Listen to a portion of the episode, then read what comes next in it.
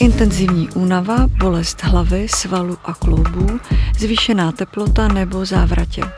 Příznaky poukazující na limskou boreliozu. Jde o infekční onemocnění, které na člověka přenášejí klíšťata. Obvykle postihuje kůži a klouby. Závažně však může poškodit i nervovou soustavu nebo srdce. Podle státního zdravotního ústavu se boreliozou nakazí ročně tisíce lidí. Jak se před klišťaty chránit, co může způsobit neléčená borelioza a může být borelioza přenášena z matky na plod během těhotenství či kojením? Nejen na tyto otázky mi bude odpovídat vedoucí lékař medicínského centra Praha Radek Klubalo. V pořadu o životě zblízka si s hosty povídáme o tématech, která hladí, ale i trápí naše duši. To je můj pořad o životě zblízka. Každý pátek na www.denik.cz. Pane doktore, dobrý den. Dobrý den. Vzpomenete si, kdy jste měl naposledy kliště? Hmm, odhadl bych asi před pěti lety. Bylo Jedno. Inf- a bylo infekční? A děkuji za zajímavou otázku. Na mě se obrací spousta pacientů, kteří byli infikováni klíštětem nebo jiným hmyzem, který saje krev. A těch infekcí je více než jenom limská borelie. A v praxi, když se oklikou vrátím k té vaší otázce, tak eh, vidím, jsou to dneska stovky, tisíce lidí, kteří se eh, za mnou objednávají a diskutujeme vlastně jejich zdravotní potíže a hledáme vysvětlení těch eh, problémů, která s infekcí to dělá, tak je v praxi vidět, když 100 lidí jde na procházku do lesa, tak někteří lidé si nikdy nepřinesou klíště, přestože si sednou někde na pařez, na kmen. Pak jsou lidé, kteří si někde jednou sednou a, a přinesou si, i když si dávají pozor, třeba 20 klíšťat. A pak je nějaký takový běžný průměr, že lidé si čím dál více dávají pozor na to, aby eh, neměli klíště, přesto se jim eh, za rok podaří jedno nebo dvě klíšťata eh, mít. Já jsem asi ten člověk, na kterého ta klíšťata takzvaně nejdou, takže i když jsem zvyklý se pohybovat v přírodě, tak nějak trošku podvědomně se samozřejmě jakoby nějakému nezodpovědnému chování v lese eh, asi vyhýbám, ale nějak, že bych speciálně jako si na to dával pozor, to ne.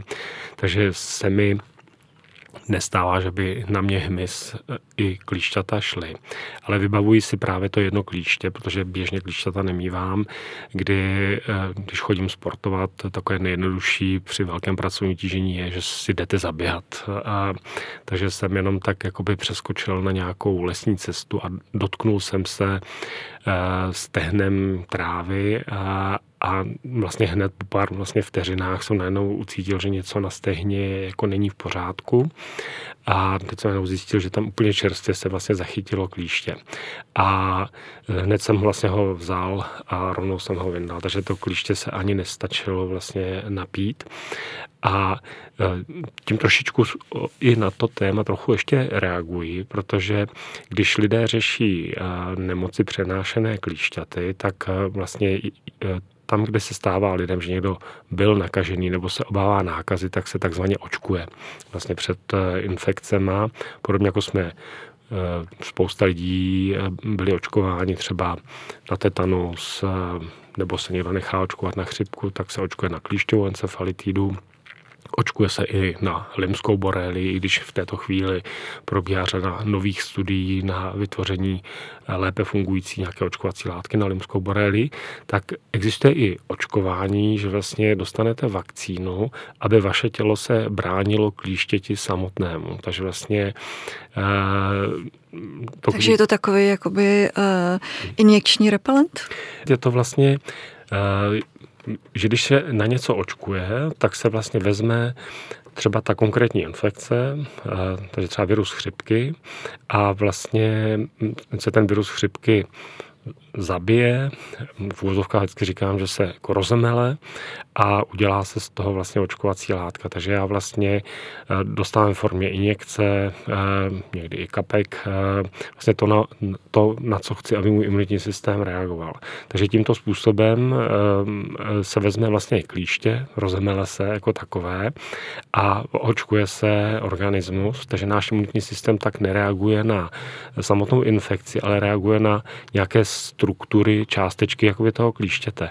A toto skutečně jako v praxi funguje a možná i tímto způsobem reaguje i můj imunitní systém, protože jsem okamžitě na kůži měl jakoby takovou pupínkovou reakci na to samotné jakoby klíště a hned jsem ho vlastně jako ucítil. Takže, takže eh, jsou lidé, že na ně klíšťata nejdou a, a některý imunitní systém reaguje přímo jakoby eh, na to klíště jako takové.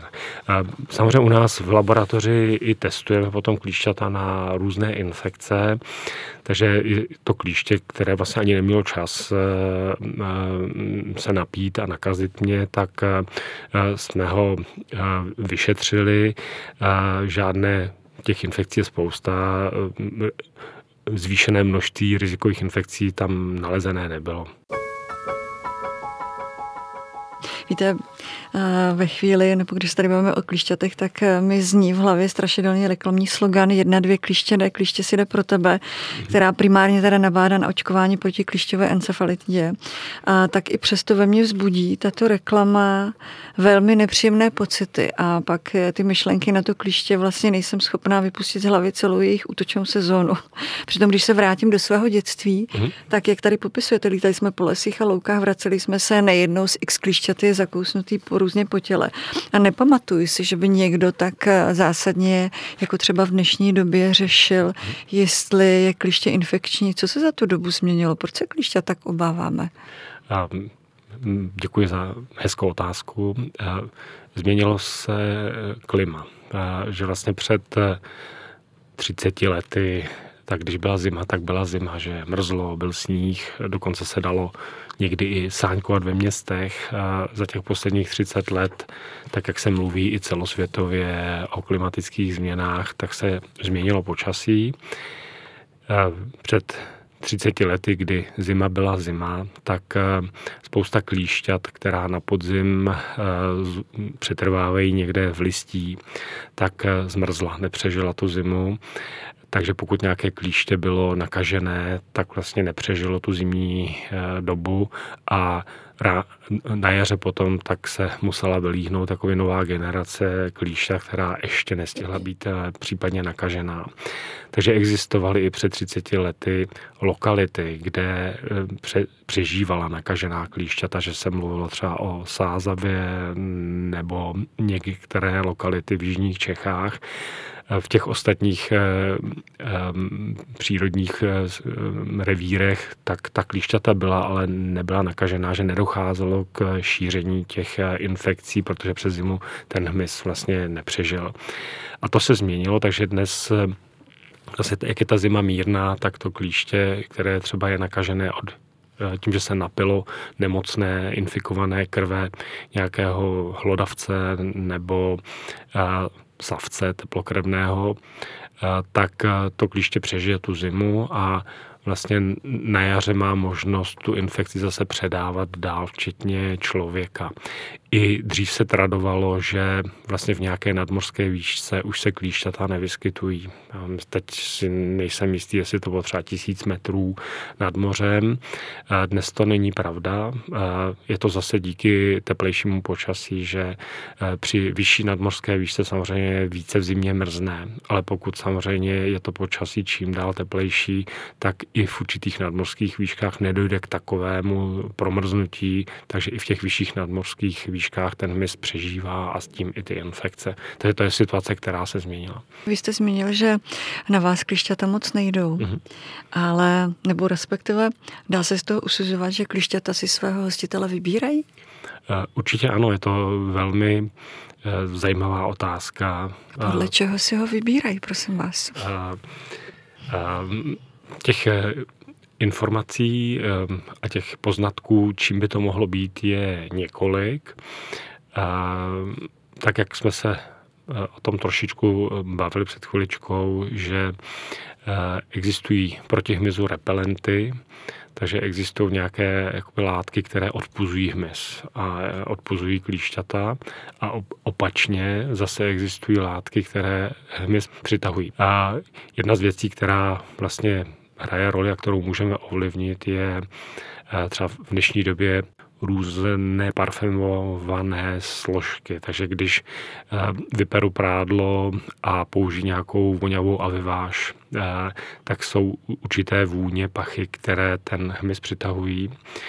To samé je potom různá tělová třeba mídla zase hezky voní a některých mi to přitahuje. Barevné oblečení, že když mám nějaké hezké barvy. Žluté, Barevné oblečení přitahuje klíšťata? Nevím, jaká barva přitahuje klíště, ale přitahuje různý hmyz, tudíž může hrát roli právě i pro to, jestli mám nebo nemám klíště. Když eh, dám všechny tyto věci eh, stranou, nebudu mluvit o oblečení ani o voňavých věcech, eh, tak pak existují nějaké vlastně konstituční typy, tak jak jsme se o tom před chvíličkou bavili, že na nějakou ta klíšťata nejdou a není to tím, že bych byl něčím navoněný nebo měl barevné oblečení. Takže něco je v naší pokožce, co těm klíšťatům přirozeně. Co těm klíšťatům eh, vadí přitahu, nebo nevadí, přitahuje to naopak. Takže se i řešilo eh, určité složení potu, mazu, jestli to hraje roli a ani eh, toto není stoprocentní, takže pořád ještě se bádá, co je tím klíčovým bodem. Jedna z věcí je tak, jak se o tom také vlastně většina lidí eh, dozvídá nebo má s tím zkušenost, že to klíště většinou najdeme v místech, kde je pokožka jemná. Takže to je v tříslech, eh, podpaží, eh, na očním víčku. Takže samozřejmě to klíště, když se chce dostat k naší krvi, tak hledá tu nejjednodušší cestu. Takže tam, kde ta kůže je jemná, tenká, je tam přístup cév velmi jakoby blízko povrchu kůže, tak to jsou místa, kde se to kůže kůže, kde se to, kde se to klíště zakousne. Takže může tam hrát roli i protože vidíme, že někdo má kůži obecně vrozeně velmi jemnou a někdo ji má takovou jakoby eh, odolnější proti mm, špíně, takže zřejmě jakoby i eh, to eh, vrozené nastavení té pokožky vlastně umožňuje to, že to klíště se má kde zakousnout, nebo ne. Pak jsou to různá ochlupení, to je důvod, proč máme vlastně chlupy na těle. Že vlastně jednak cítíme, že se nás něco dotklo, a zároveň to brání jakoby tomu hmyzu se dostat k té kůži a, a takže i to, že dneska vlastně je trend, že se vlastně lidé holí, a, tak vlastně zjednoduší přístup tomu hmyzu k naší pokožce. Pro děti se také doporučuje pangamin, a pro dospělé, a znám to ze vlastní zkušenosti, když, protože pocházím z hor, mm-hmm. tak mi táta vždycky říkal, dej si pivo, to je klišťatům nevoní, mm-hmm. funguje to, je to prevence a je to vlastně pravda? Eh, já si myslím, že na tom něco je, eh, že eh, ta úspěšnost pangaminu nebo vitamínu B, jak se o tom mluví i v souvislosti s pivem, tak že to u části lidí trošičku funguje. Já bych řekl, že ta úspěšnost je, dejme tomu, tak 30 až 40 procentní. Aby jsme lidi nenabádali k alkoholismu, ano.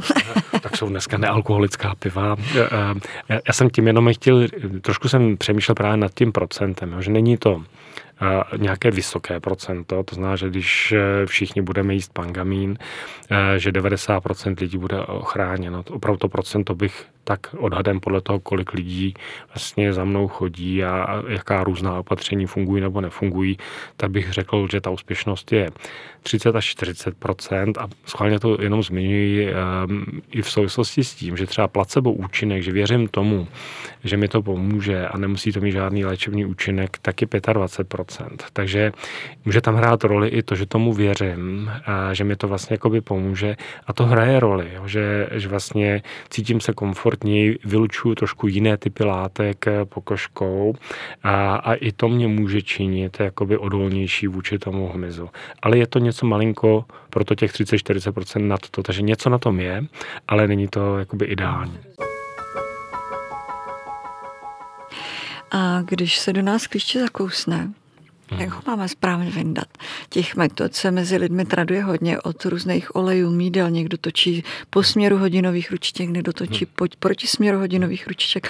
Jaká je ta správná technika? Dokážete nám to takhle hmm. přes mikrofon říct? Hmm.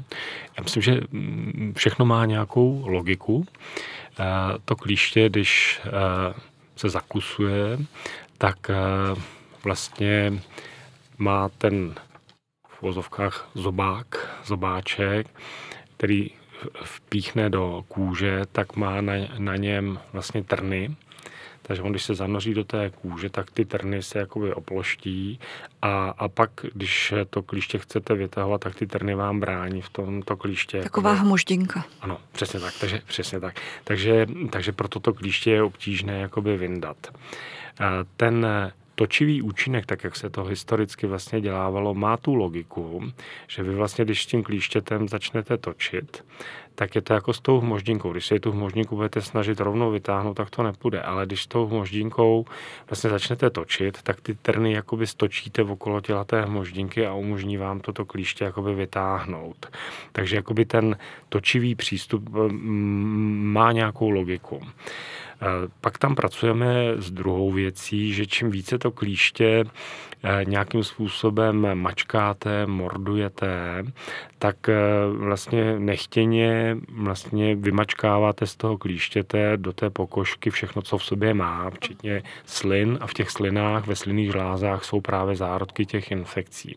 Tak to je ten důvod, proč se jakoby ta strategie trochu změnila, že při tom točivém jakoby, eh, momentu, kdy s tím klíštětem celým hýbu a zároveň... Vidím váš prst, že točíte proti směru hodinových ano, ručiček. Ano, ano, je to tak. Eh, zase to má logiku, že vlastně celá příroda eh, má nějakou logiku, i naše DNA se točí vlastně a taky má jakoby nějaký jakoby točení doleva. Takže i, i i ty trny u toho klíště, když by jste je točila obráceně, tak by to šlo hůře, taky by to šlo. Takže to vychází opravdu jako z té logiky a z té struktury jakoby toho zobáčku a těch trnů. Takže to, abych nevymačkával eh, z těla toho klíštěte do pokožky eh, ty, to, ty infekce, tak proto se změnil ten přístup. Takže vlastně se snaží eh, ta dnešní doporučení to klíště vzít a co nejrychleji ho vytrhnout ven.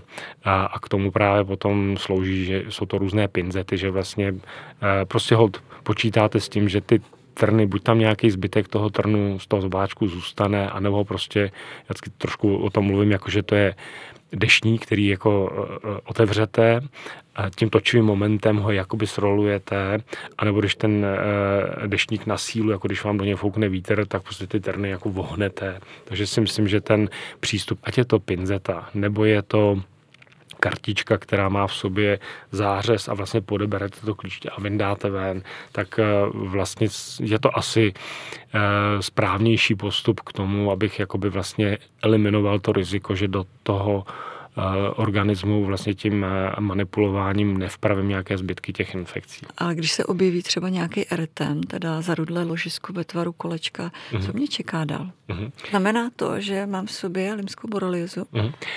Um, v ordinaci vlastně téměř denně tu situaci s nemocnýma lidma probíráme v momentě, kdy na někoho jdou klíšťata, dávají na sebe pozor, prodělali třeba už limskou boreli, byli přeléčeni, tak tito lidé mají tendenci při jakémkoliv zákusu nového klíšťate okamžitě panikařit. A vlastně ideální nějaká rada, co by člověk v ten daný moment jako by měl udělat a které rozhodnutí je správné, jestli hned běžet k lékaři, hned brát léky nebo čekat, tak vlastně ideální rada neexistuje, ale má to všechno nějakou logiku. Eh, jedna z těch eh, logických, jedno z těch logických opatření je, že se samozřejmě snažím případné klíště odstranit co nejdříve. Takže když jdu na procházku, vím, že na mě klíšťata jdou, tak bych se měl opravdu hned po návratu domů prohlédnout a pokud někde zaznamenám klíště, tak ho vlastně okamžitě vyndat pryč. Když zjistím až druhý den, že se mi někde udělala boulička, teď zjistím, že tam mám po 24 hodinách nebo 48 hodinách vlastně zakouslé klíště, tak už je to nějaká dlouhá doba, kdy to riziko přenosu infekce z klíštěte do našeho organismu, tak ta pravděpodobnost je samozřejmě vyšší. Takže jedním z těch opatření je, čím dříve klíště najdu a odstraním ho, tím je menší pravděpodobnost, že jsem byl nakažený a vlastně nemusím k lékaři. A, a ať to je včas odstraněné klíště nebo po delší době odstraněné klíště, to riziko přenosu té infekce tam je vlastně vždycky. Takže by člověk neměl z toho panikařit, ale vlastně měl by trošičku to místo, kde to klíště bylo zakouslé, pár dní sledovat. Pokud eh, vlastně se nic zvláštního neděje, tak eh, vlastně ten standardní průběh je, že potom klíště ti tam zůstává taková třeba malinká červená nějaká papulka, tečka, která vlastně se do nějakých eh, dvou, třech dnů vlastně ztratí. A někdy se ztratí a po nějaké době, což může být třeba dva, tři, čtyři týdny, najednou v tom místě se začne vytvářet jakoby flíček. A, tak eh, takže vlastně, když jsem to klíště odstranil včas, udělal jsem malinká papulka, zmizelo to, tak teorie a nic dalšího se nestalo, tak pravděpodobně je všechno v pořádku. I tento průběh nemusí znamenat, že je všechno v pořádku, Právě to si chci říct, že vlastně ne, ten eritent se nemusí vždycky objevit. Že? Ano, ano. Kliště člověk nebo může ho mít, ne, nemusí mít, nebo má někde ve vlasech, nevšimne si ho, kliště odpadne samo. Uh-huh. A dostaví se potom vlastně nějaká druhá fáze bolesti zad, bolesti kloubů. Uh-huh. Jak se postupuje potom dál takovémhle člověku? Uh-huh. Uh, ano, uh, že ta první fáze, kdy buď mám klíště odstraněné pozdě a ta pravděpodobnost, že bych něco mohl mít, tak mě trošku vlastně pak už znervozňuje. Nebo ta varianta, že klíště bylo odstraněné rychle, k ničemu nedošlo, tak mě jakoby více uklidňuje, ale pak skutečně může v obou případech e, i bez vytvoření nějaké kožní změny e, se ta borelie začít projevovat a to jsou ty příznaky, jak jste vlastně o nich mluvila.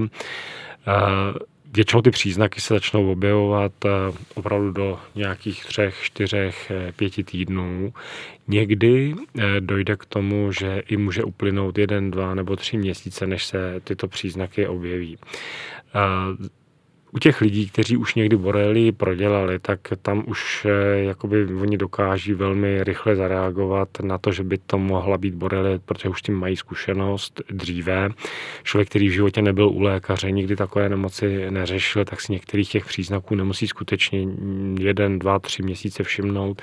Někdy to je i rok, dva, protože to, že jsme třeba unavení, bolí nás hlava, tak si vlastně dokážeme spojit s tím, že jsem měl moc práce nebo že jsem byl třeba očkovaný jakoby na něco, takže to někdy vlastně zkreslí jako tu první diagnostiku té borelie.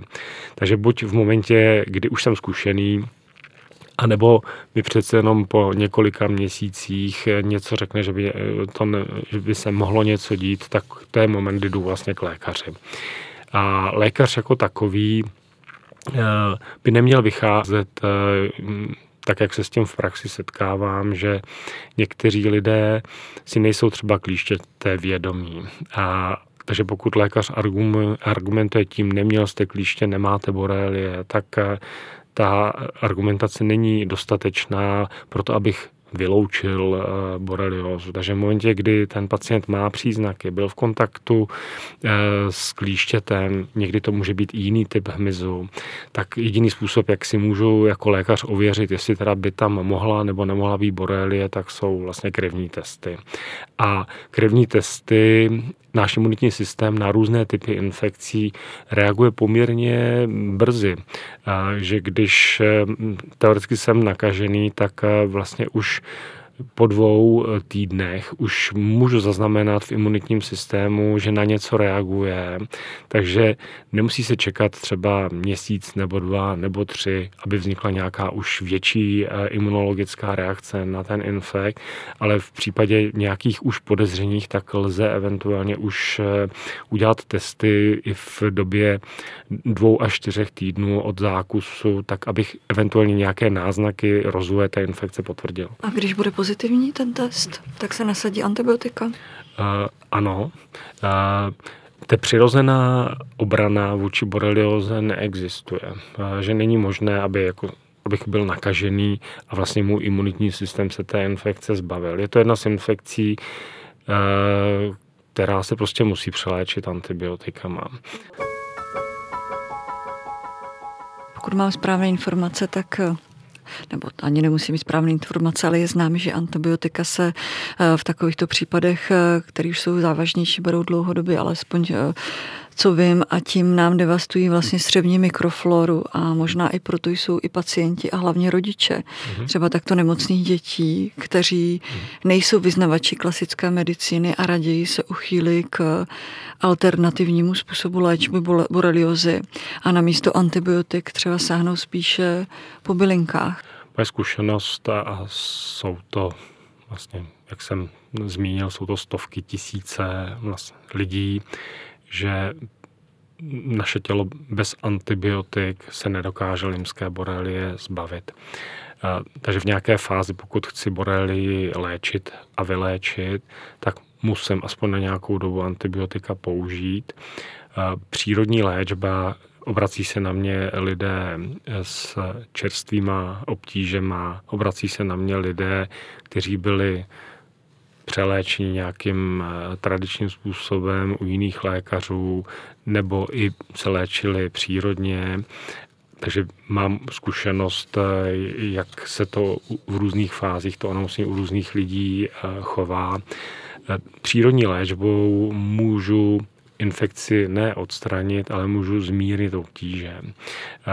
Tak, jak to vlastně i s bylinkama je, podobně, když budu mít teplotu, protože mám chřipku a vezmu si paralén, tak já vlastně neléčím chřipku, ale zmírňuju vlastně jenom klinické příznaky toho onemocnění. A pak to tělo si s tou chřipkou vlastně jakoby poradí.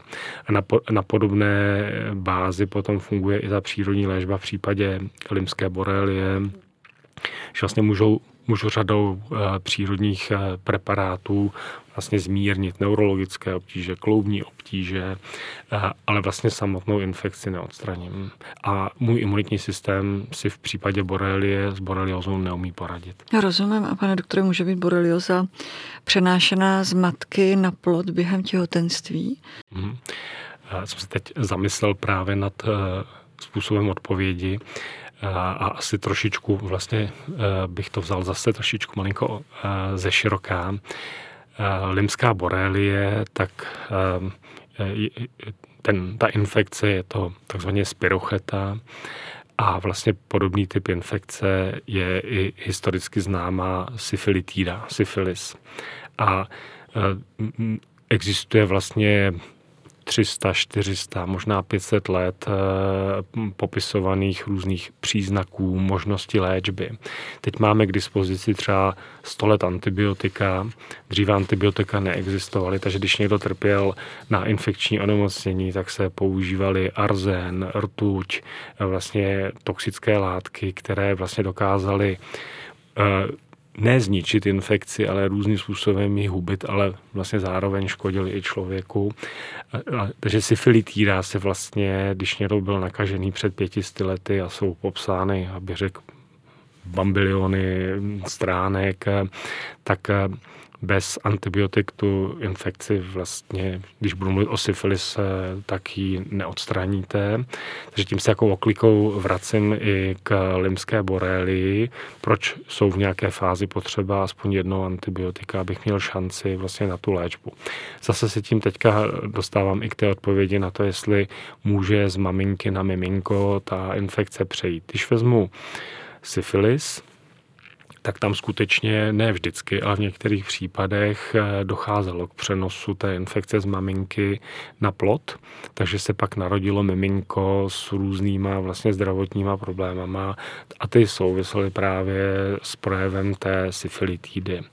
V případě, takže teoreticky, eh, kdy ta limská spirocheta se teoreticky chová podobně jako syfilitída, tak, eh, tak tam nějaká podobná eh, možnost existuje. Proto se toho spousta lajků, ale i lékařů částečně obává. Eh, v době mé praxe, kdy se za posledních 20 let na mě obrací stále větší a větší množství pacientů s limskou borelí, Nikdy jsem se nepotřeboval na limskou borelii specializovat. Jsem imunolog a jsem zvyklý se zabývat obecně imunitním systémem a obecně infekcema, a protože jsem zvyklý věcem rozumět a jsem z vědy zvyklý hledat pro eh, diagnózu, léčbu logické, vlastně odborné eh, informace a nevycházet jenom z dojmů tak eh, za to období, co se na mě velké množství lidí s limskou borelí obrací, jsou to mladí lidé, starší lidé, mladé ženy v době těhotenství, před otěhotněním, po porodu, tak jsem ještě nezažil, že by došlo eh, k viditelné nákaze miminka. Takže ta teoretická možnost existuje. Když dohledá, takže v, v, v době mé praxe a praktické zkušenosti s nemocnýma lidma a jsou jich tisíce, tak jsem to nezaznamenal. Existují publikace, kde bylo podezření v zahraničí publikace, že možná došlo k nákaze toho miminka, ale když ty studie pečlivě projdete, tak jsou to studie nepříliš kvalitní. Takže e, trošičku jakoby je, z mé strany jakoby obava, že, že vlastně ta informace není příliš věrohodná. Víte, tam se proto, promiňte, že vám skáču do řeči, ale na portálu kliště.cz mm. se píše, cituji, u boreliozy a erochliozy může dojít k přenosu na plod s následkem vývojových vad mm. či předčasného porodu. Mm. A uvádí se také možná spojitost s poruchami autistického spektra.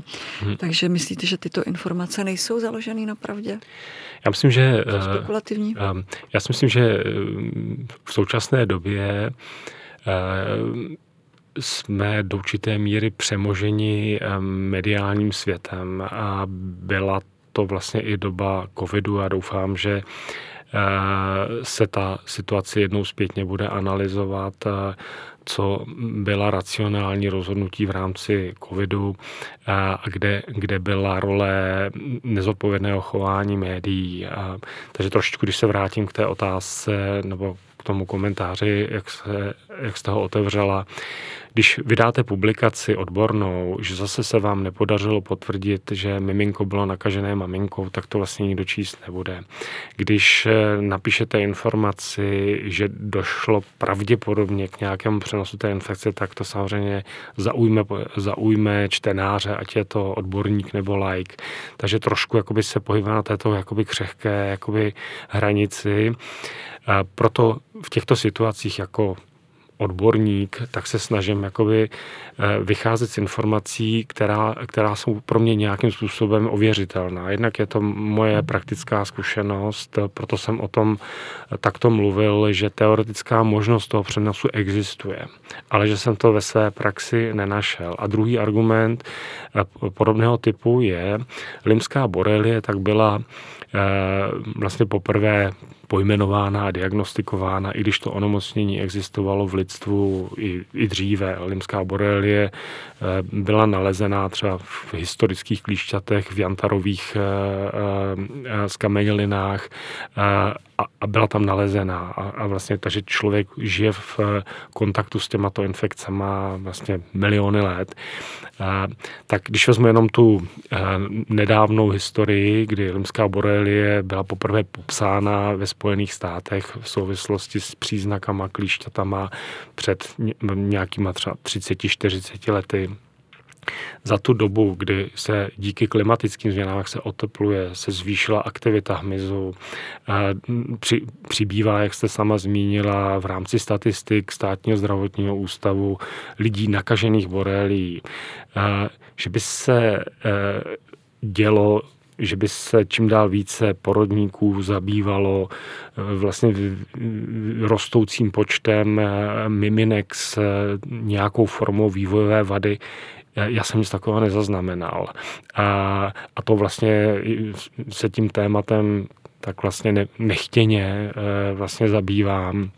Takže jsem podobně jako taky, když jsem o tom takhle přemýšlel a e, tak třeba když si vezmeme olympiádu v Brazílii, nebo mm, kdy se, byl takzvaný Zika virus, kdy si pamatujeme fotografie narozených miminek e, s malou hlavičkou vlastně, tak vidíte, když vzniká nějaká takováto forma jakoby infek, s infekcí spojené vývojové vady, tak je vidět, že se něco jakoby děje. Ale nic takového jsem v případě limské borely nezaznamenal. Nevylučuji to, protože proto tam používám ten příměr s tou syfilis, eh, protože tam skutečně u, ne u každé nakažené maminky se to onemocnění dítěte musí projevit. Ale bylo vidět, že je to poměrně časté a že skutečně existují typické vývojové vady. Takže něco podobného by mohlo být i u Borelie. Připouštím to, ale v praxi v každodenním životě jsem to nezaznamenal. Takže určitou opatrnost připouštím, ale určitě se snažím jakoby maminkám různě vysvětlit, eh, že se nemusí vnitřně tolik obávat. Ještě občas používám jakoby eh, jeden příklad, tak abych i sám tu situaci eh, dobře posoudil, že limskou borelii v přírodě mají i ostatní zvířátka, nejenom člověk, eh, takže srny, pejsci, vlastně řeší se to i ve veterinární medicíně. Tam bych připouštěl, že třeba když nějaká srnka má v sobě limskou borelii, nikdo ji neléčí, nikdo ji nevyšetřuje, nedostala antibiotika na angínu, eh, tak vlastně se ta borelie má možnost jakoby hodně, hodně jakoby přemnožovat a eh, u nás u lidí, když sem tam dostaneme nějaká antibiotika na angínu třeba, tak my tím nechtěně případně přeléčíme i Eh, borely, o které třeba někteří lidé ani nemusí jakoby vědět.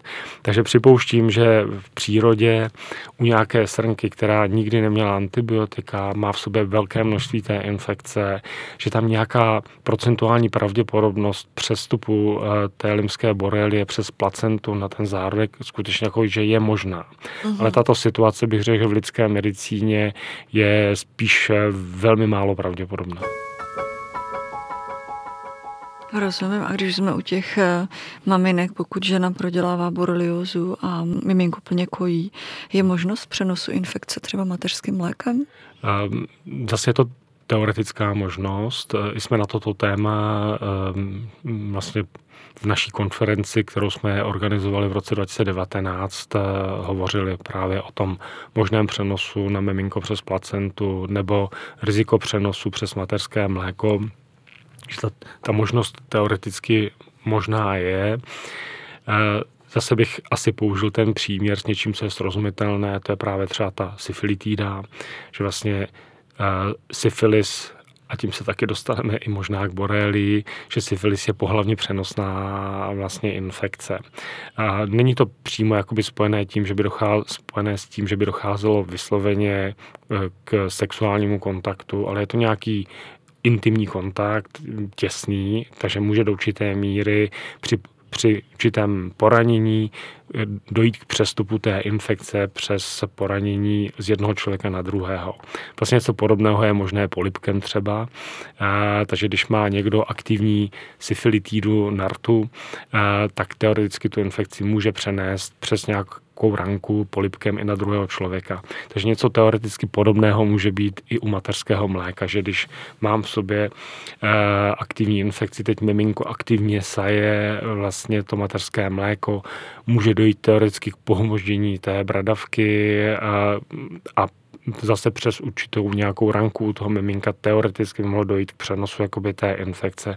Takže teoreticky eh, je něco takového možného, ale zase v té klasické praxi jsem eh, nic takového nikdy nezaznamenal a určitě to není srovnatelné s tou syfilitidou, kdy u syfilis ta pravděpodobnost nějakého přenosu pohlavním stykem, polipkem, mateřským mlíkem, tam je mnohanásobně větší koncentrace té infekce v těch tkáních, než v případě limská, limské borelie. Limská borelie se nejvíce vyskytuje ne v krevním řečišti, ale vyskytuje se, soustředí se v nervové tkáni, soustředí se v pojivové tkáni, takže bych musel nějakým způsobem dostat do kontaktu nervovou tkáni s krevním oběhem toho človíčka, takže, takže to, že ta borelie se více lokalizuje v jiných tkáních než v případě syfilitidy, tak snižuje tu pravděpodobnost i tohohle typu přenosu. Rozumím, pane doktore, již v úvodu jsem zmínila, že borelioza může zasáhnout i nervovou soustavu. Sama mm-hmm. jsem si zažila obrnu licního nervu a léčba byla opravdu dlouhá s trvalými následky. Je pravda, že se obrna vrací právě kvůli poškození této nervové soustavy? Hm. Teď jsem se zamyslel, že tam těch jakoby, odpovědí je několik. Limská borelie ráda postihuje nervový systém, postihuje pojivový systém, jsou to klouby nebo různé úpony. Někdy právě dělá tak, jak jsme se toho dotkli, i kožní problémy, kdy vzniká takzvaná třeba morfea, kdy vlastně vznikne zajízvená tkáň, plošná léze v pokožce. Takže ta borel, když napadne nervový systém, tak může vyvolat mraky jakoby nervových příznaků. A třeba obrna lícního nervu je statisticky poměrně častý příznak, takže ne každý člověk s limskou borelí a s napadením nervového systému musí mít obrnu lícního nervu, ale i zase, když to vezmu z té klinické praxe, tak těch nemocných s limskou borelí, kteří, kteří mají nějakou formu postižení tzv. hlavových nervů. To jsou nervy, které se eh, vlastně eh, z nervového systému eh, míchy vlastně dotýkají vlastně našich tkání v oblasti obličeje, krku, mezi lopatky, tak to postižení je poměrně časté. Někdy je to skutečně ta obrna lícního nervu, E, pak jsou to různé takzvané parestézie, kdy to nějaké jakoby brnění, pálení, a, a různé věmy, takže na první pohled není nic vidět, ale ten nemocný člověk vnímá, že se něco jakoby s tou pokožkou děje. A, když ta infekce se odléčí, tak toto je příznak, který vlastně zmizí Samotná obrna lícního nervu už se po druhé neopakuje. A to je taková ta moje jakoby, zkušenost. Takže i když ten člověk třeba boreliozu v sobě pořád má, tak už ke klasické obrně jakoby, lícního nervu nedojde. Ale různé typy příznaky, příznaků, jak jsem zmínil, to brnění nebo necitlivost té pokožky, tak tam skutečně jako v rámci přetrvávající boreliozy, tak se různým způsobem zintenzivňuje nebo, nebo zmírňuje podle toho, v jaké kondici můj imunitní systém a ta infekce jsou. Na závěr už jen k vyvrácení různých dohadů mezi lidma. Může boreliozu přenášet i jiný hmyz, komáři, mušenky, ovádi? Ano. Nebo jsou to jenom klišťata? Ne, ne, ne, ne. je to na tom chtěl říct tisíc procent, na 100 procent eh, může infekci limské borelie přenášet i jiný hmyz. A není to něco eh, kacířského, eh, vlastně tyfus historicky nebo mor, tak vlastně přenáší také hmyz, ať je to blecha, štěnice, ovádi, takže vlastně jakýkoliv hmyz, který se krev na člověku nebo na zvířatech, tak eh, dokáže různý typ infekcí přenášet. Můžou to být viry, můžou to být bakterie, mohou to být parazité, mohou to být uh, uh, houbová onemocnění. Uh, existuje klas, spousta klasických uh, publikací, kdy vezmete blechu, mochničku, štěnici, která někde se napila krve a když uděláte analýzu toho vzorku, tak zjistíte přímo fyzicky přítomnost té infekce. Mluví se nejvíce jakoby o klíštětech, protože takzvaně ho chytnete příčinu, že to klíště vlastně je v té pokožce, vy to klíště vyndáte, uděláte rozbor, eh, najdete v sobě nemoc v tom klíštěti a spojujete si to s tím klíštětem. Když mě něco poštípe, ani nevím, co to bylo, eh, tak já vlastně mm, mám pořád v sobě otázku, jestli jsem byl teda nakažený nějakým komárem, ale nechytil jsem ho příčinu, anebo to třeba bylo klíště, které jsem neviděl. A, ale tím, že existují normální klasické publikace, že ten určitý hmyz e, může v sobě tu infekci mít, tak eh, bych e, v tomhle byl opatrný s tím závěrem, že jenom klíště to přenáší. Prostě připouštím variantu, buď jsem to klíště neviděl, anebo to skutečně mohl být jiný hmyz. Je to do určité míry potom vlastně jenom jedna informace, protože pokud ten člověk má zdravotní problémy, má diagnosticky pozitivní testy, tak eh, určité pochybnosti, kterých město byl, můžu dát vlastně stranou, musím to vlastně léčit. Tolik vedoucí lékař medicínského centra Praha Radek Klubal. Moc vám děkuji za návštěvu a osvětu v pořadu o životě zblízka a vám, milí posluchači, přeji pevné zdraví. Příjemný poslech na www.denik.cz přeje Bohumila Čiháková. Děkuji, pane doktore. Děkuji za pozvání a příjemné povídání. Milí posluchači podcastu o životě zblízka, svoje příběhy, náměty, o čem byste chtěli poslouchat příště, typy nebo rady pište na adresu bohumila.cihákova zavináč